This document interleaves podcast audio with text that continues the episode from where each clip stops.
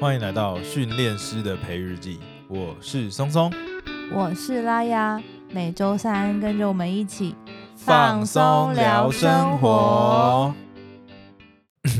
你松松，你怎么了？等我一下，你又吃螺丝了吗？没有没有没有没有没有，因为上次被拉面呛到吗？上次被拉面呛到以后，我这两天喉咙都怪怪的，这么严重？哦，好好吃哦，你是小朋友吗？ 你现在吃什么？我也哦要没有吃，骗啊，这我真也的很好要吃吃，啊，你我也吃看要看吃。是不是？嗯，蛮好吃的。你为什么突然有一个糖 果？哎，我不知道，我刚才桌上看到啊，进猴果看起来像喉糖，我就先拿起来吃一下。哎，你怎么就把我们今天的干妈正五五号给先偷吃了呢？哦，这是我们干妈哦，对对对， 干妈，对不起，我把你吃掉了，怎么听起来怪怪？因为上一次有让我们培育今跟大家分享了正五号最有感的汉方品牌嘛，然后呢，可能我们表现还不错，所以呢，获得了干妈的第二次赞助。哇，没想到干妈居然这么看好我们，真的是谢谢干妈。正五号底下有非常多个不同的产品嘛，那上一次我们介绍的是他们的饮茶系列，就是有各种不同的汉方茶。那今天呢，我们要介绍的就是他们的进喉果。听起来我们录 podcast 会很需要， 没错，就是一个非常适合 podcaster 们吃的一款喉糖，而且我觉得它很特别，就是外面的喉糖可能都是比较硬硬的那种硬糖嘛，可是它对其实是夹心的那种软糖的感觉。对，跟各位听众分享一下，松松如果以糖果来说，真的蛮喜欢吃软糖的。嗯，所以他刚才才会说 哦好哦，吃哦猪，再说一次，哦，好重，实在太可爱了。如果大家就是平常想要保养你的喉咙啊，或者是需要长时间说话，喉咙不太舒服的话，都可以试试这一款净喉果、哦。那它里面有包含了金银花、枇杷叶跟桔梗。听起来很亲热解毒。一样，只要大家上正五号的官方网站，在结账的时候呢，输入我们的专属优惠码 Love Nature L O V E N A T U R E，可以享有九二折优惠哦。再次谢谢我们的干妈正五号。你现在是要再吃一颗是吗？哦，好重。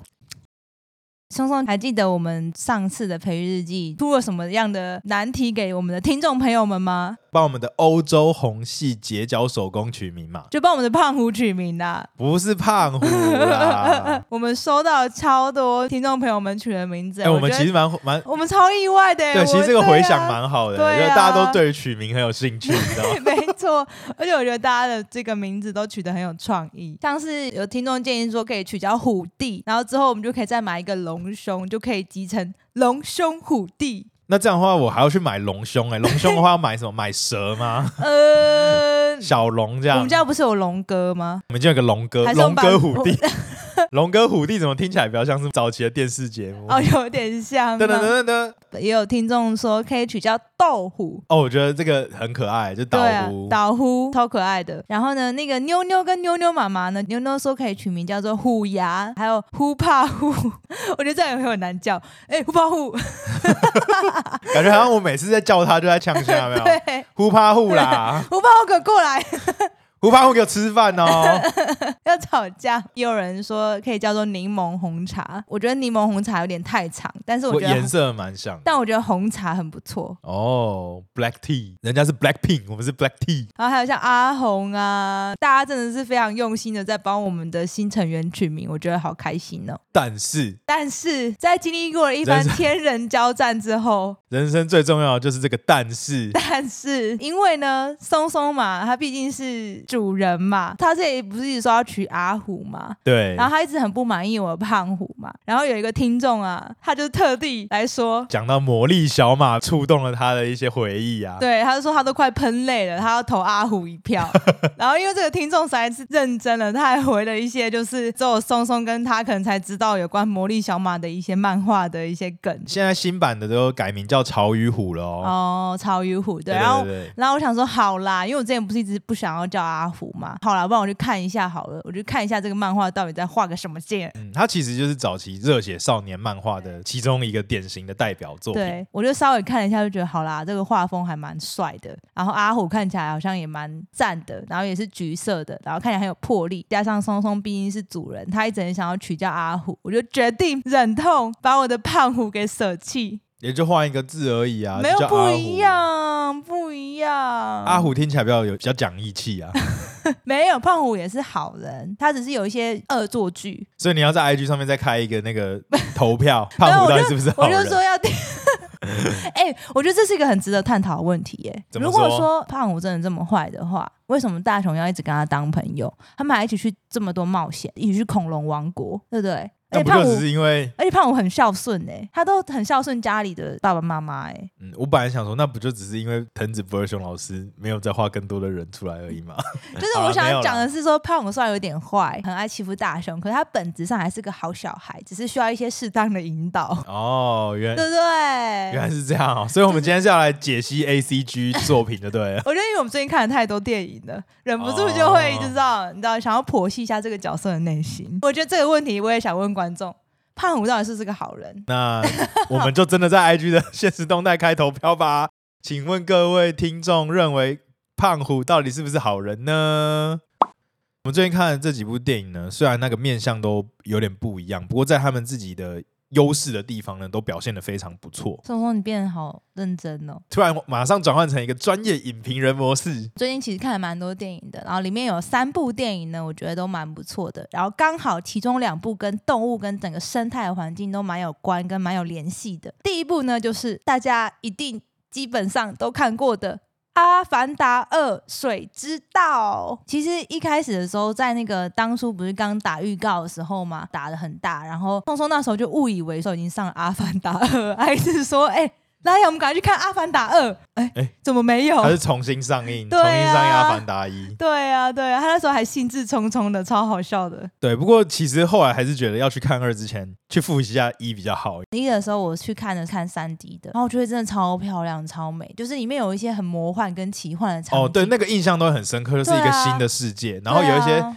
设定也很深刻，就是那个你可以跟动物用你的头发当 USB 插到别人身是上。尾巴，哎，没有吧？对啊阿凡达本人是用头发，是用尾。巴，我以为他们后来都是用头发。没有是用尾 巴，我查一下，如果你讲错怎么 办？没有不会讲错。等一下，完了你，这段给我剪进 去。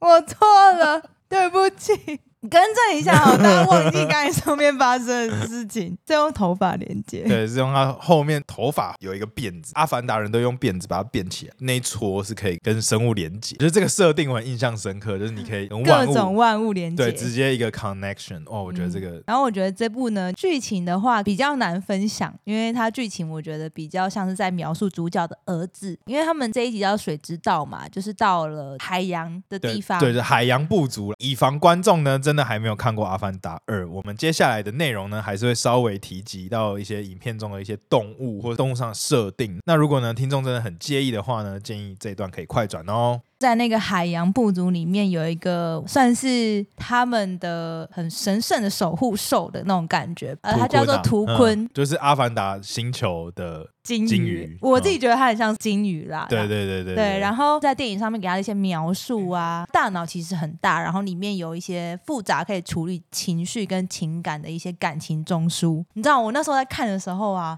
我就很有共鸣，因为我前阵子就是刚好看了另外一部的，在讲虎鲸圈养的一个纪录片，叫做《黑鱼》。嗯在 Netflix 上面就可以看到，那他在描述说海洋保护跟一些立法还没有那么完善之前呢，大概就是一九八零到两千年这二十年左右嗯没这错个没动错物展演。对对对，然后那时候就是海洋世界呢，普遍会用像虎鲸虎鲸的表演秀啊，其实在我们小时候是非常的盛行嘛。对，就是很热门。哦，对对对，就是譬如说，甚至呢，就是有一部电影，就是因为就是虎鲸表演而爆红，叫做《微鲸闯天关》，就是也是哦，在我像讲，有听过哎、就是在讲一个嗯那个小朋友跟一个虎鲸的一个故事，哦，对，也是一个那个人跟动物的感情哦，非常感人的一部电影。大概在那段期间呢，嗯就是这个动物表演啊，尤其是鲸鱼的表演啊，都会变得非常的热门，嗯嗯，大家都争先恐后想要去看那个鲸鱼的表演。嗯，然后因为其实金鱼蛮富有情感的一种动物啦，然后黑鱼的纪录片就在描述说被圈养的虎鲸啊，因为它们其实是群居的动物，就跟电影里面的图坤一样，非常需要在这个群体生活。当它们就是没有办法在这个群体生活，而来到人类的的世界，然后被圈养，然后又去学习怎么样表演，那久而久之对他们心理造成的一些创伤，然后导致他们后续可能有一些自残呐、或者是伤人的一些行为。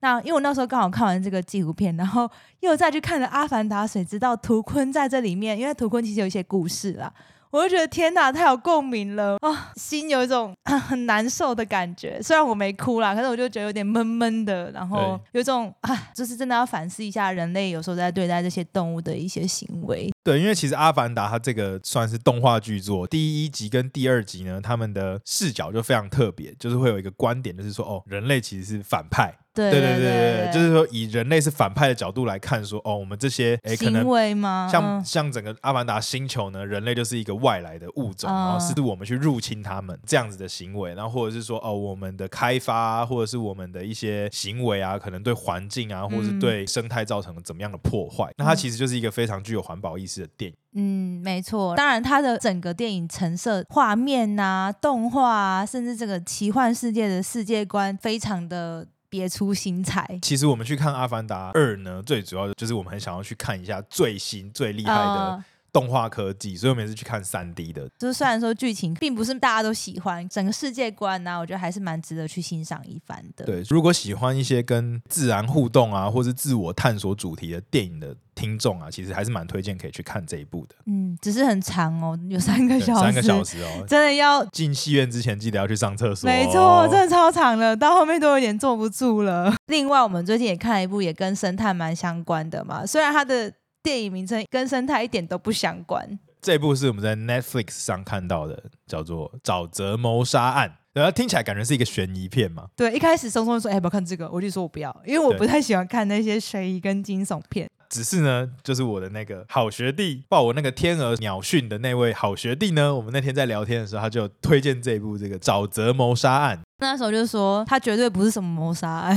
然后说哦我、这根本就是一个生物态学家家的，对对的对，养成故事这样。，对，里面还是有一点啦，就是还是有点悬疑这样。但是拍摄的这个地点啊，然后后来有去查，他们其实真的是在沼泽拍摄的，对我看到那个超酷。他们那个小朋友小时候就在沼泽，然后就直接自己开船，对然后在那边钓鱼，对我根本超羡慕，你知道吗？对对，然后还就是直接去那个挖贝壳，感觉他就是很享受那个环境生活。观察那些昆虫的一些习性，然后就可以画出来，哎，超强的他就自己开始去把这些东西都汇整起来。哦，他一开始是出一些贝类嘛，然后后来又开始就是哦哦鸟类对啊啊什么对都会鸟去做一些类观察这样。对，然后因为他那个电影一开头就是在拍一个鳄鱼的这个眼睛这样露出来，然后松松一看就说：“哇塞，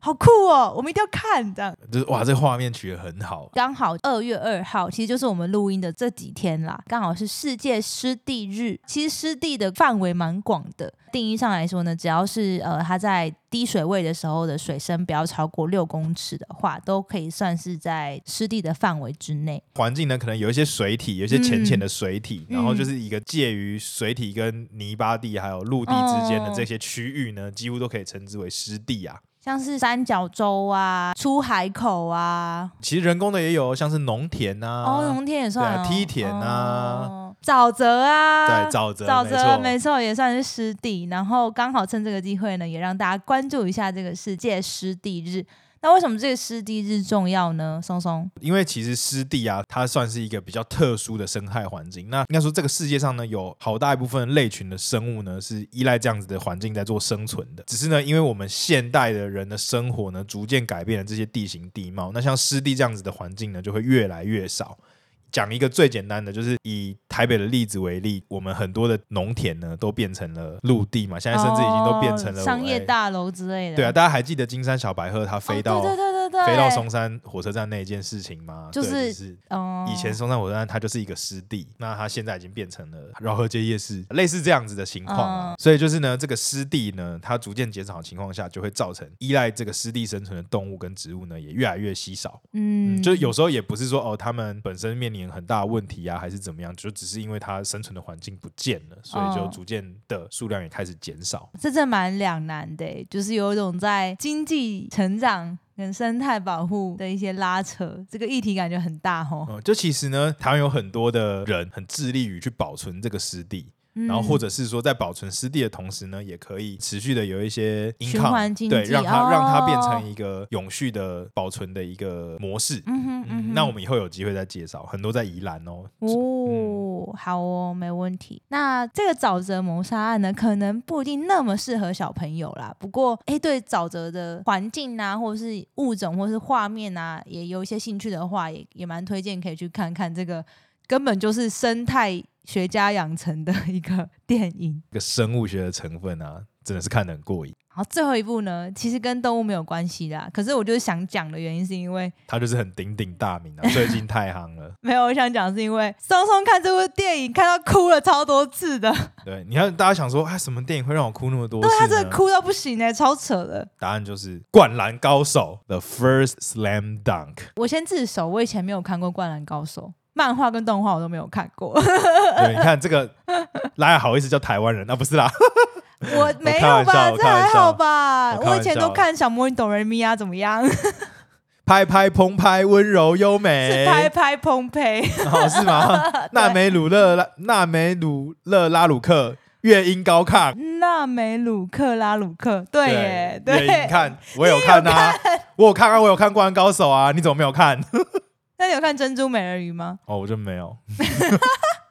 还是 有我妹有看，我妹有看， 马上出卖自己的妹妹。 《灌篮高手》呢？松松就看到了，就是泪流不止。哦，对啊，我觉得井上雄彦老师真的很懂有在打篮球的人的心理状态。嗯，对，因为他本来就是个篮球迷，然后他是从篮球迷学习画漫画画，画然后变成漫画大师，嗯变成嗯漫画老师。但他的作品呢，他尤其是他这一次，就是他自己的一些专访里面，他就有讲过说，他其实原本对于拍《灌篮高手》的电影没有什么兴趣，因为他觉得他就只是一个把已经做过的东西再重新拿出来做。嗯，那他也就是会很担心说这样子会不会大家不想看对，或者他对于他个人来讲，他也觉得就是已经没有什么好挑战了这样。哦。那他们这次不是算是把《灌篮高手》从二 D 就是平面的漫画版变成三 D 的拍法嘛？对，三就 D 是。的呈现方式。所以，以他就是也有在做一些突破啦，嗯那包含剧情上面他有在做一些突破，嗯，嗯就是有。在用一个新的队员的视角去拍这个，去叙述这一场热血的比赛。哎、你总共哭几次啊？哎、我觉得我至少鼻酸至少有个四五次吧。那你有真的哭出来哦？有啊有啊，当然有啊，就是那哭最惨的是哪一次？我就是是最就是、呃然后就一直流泪的是哪一次？就是当然是最后面那个一定是真哦是心情真的太澎哦，湃就了。是最后那个啊那最后那、就是比赛结束前的那三四十秒 OK OK，那大概就是哇，那真的是太澎湃了。不晓得听众朋友有没有人也有哭呢？欢迎对跟松松我分我享分享交一个流一下。我。分享一个，我自己分享一个好，我自己分享一个，我我觉得很怪的哭点，但是我真的是看到的时候，就是热血到一个眼泪就直接流出来什么 其中有一段宫城良田，他不是一直面对那个很高的防守球员？就是对手他们就是一发球他就去包夹他，这样、哦就不让他拿球，这样，嗯嗯然后、嗯或者说他拿球之后他球没有办法再分出去。嗯然，后就造成一一直失误嘛。后来工程呢，就是利用自己的速度呢，在一个突破。嗯然后我觉得这个就是他电影分镜很厉害的地方，嗯他就把它画的想起了自己的那些训练，然后相信自己的能力，肯定自己，对，然自后我成长。挑战人家的防守，直接突破那个包夹，然后那个画面一出来，我整个受不了、欸，在哭。 哦太帅了吧，太热血了吧，然后就。哭了，对啊，这根本就是我喜欢打篮球的原因呐、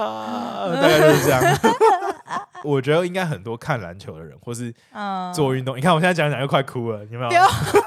你很夸张，马上再赶快你吃，很夸张哎，松松，赶快吃一下正五号，不然等下喉咙的声音又变掉了。 对啊，我我觉得有喜欢运动的人，嗯一定都会有可能某一个 moment，、嗯，一个共鸣啦。对，，就会有这个共鸣，都会觉得哦哇，这个是属于他那个的时刻。哎，你真的要哭了欸，天哪， 松松真的要哭了啦，我啊大就我家。那时候出场的时候想说哭好多次，然后他还不相信，他现在应该真的相 信了。 我一直问松松问题，我就说，哎、那是流川枫吗？那是流川枫，因为啊对我只记得流川枫这个名字，我对，然后因为其实流川枫在这部电影里面的那个画面呢，蛮少的。后半段比较多。对前然后然后呢，拉雅因为没看过，所以他都不知道球员是谁，你知道吗？对我就说你可以看背号，然后我就说 你可以先记得背号十一号是流川枫，十四号是山井寿。嗯，我就想说奇怪，为什么一直都在拍十四号，都没有拍流川 枫？画面切一下，我就说，哎、这流川枫嘛。然后松村就说，这不是，这还是三井 寿。然后你知道最后结尾散场的时候，要走出去那个电影院嘛。然后呢，我就有很多问题嘛，我就一直问松松说，啊，我们为什么后来就没有没有就？啊，为我什就么山井寿之后不打球，又对回来打什么的？对，我就问了一堆松松问题，然后松松就觉得开始跟我解释嘛，我什么都不知道。这样，这个时候呢，后面的跟我们一起走出去的人，就有人开始解答我的问题耶。然后松松就说：“哎、你听后面的，后面的在跟你说。”然后原来是因为后面的朋友也在问他一样的问题，果我然就太说：“你太看，是不是大家都有一样的问题果然那个台湾最美的风景就是人 呐、啊，各种 fans 都很热心帮忙解答？”的。对，我觉得应该是刚好可以听他们的解释。那大家都跟我一样有相同的问题。由此可知，《灌篮高手》真的是一部非常经典、非常好看、值得推荐给大家的作 品。你知道之前有听众跟我分享说，我们不是某一集可能培育日记有提到说，你看电影的时候哭点很低嘛，然后他就有一个笔记就写说，好想跟松松一起看电影，啊，这是很有趣哦，这位听众。 好啦，如果我们的那个我们的那个下载次数超过十万次，我们抽一位听众，我陪他去看电 影好了。你要请他看电影，好，可以请他看电影，没有好问题。十万，那我们要再努力一点呢。 努力，努力，努力。对，各位听众帮忙多帮我们多宣传。好啦，跟大家分享这三部我们最近看了，觉得蛮有共鸣，然后也觉得很不错的电影给大家。最后呢，提醒观众，最近冬春之际啊，天气变化比较大，比较容易会感冒啊。那如果呢，听众呢有一个保养的需求呢，记得可以去我们的正五号官方网站去寻找我们的这个净喉果。然后也别忘记要输入我们的专属优惠码 Love Nature L O V E N A T U R E 就可以享有九二折优惠哦。耶耶谢谢我们的干妈。好的，那今天的节目就差不多到这边喽。喜欢我们的话呢，也不要忘记到各大 podcast 平台上面追踪关注我们的节目，就不会错过最新集数。也欢迎给予我们五星好评，大家的支持就是我们继续创作的原动力啦。我是拉雅啊，没有了，我是松松，你故意耶、耶、我是拉雅。再见，拜拜拜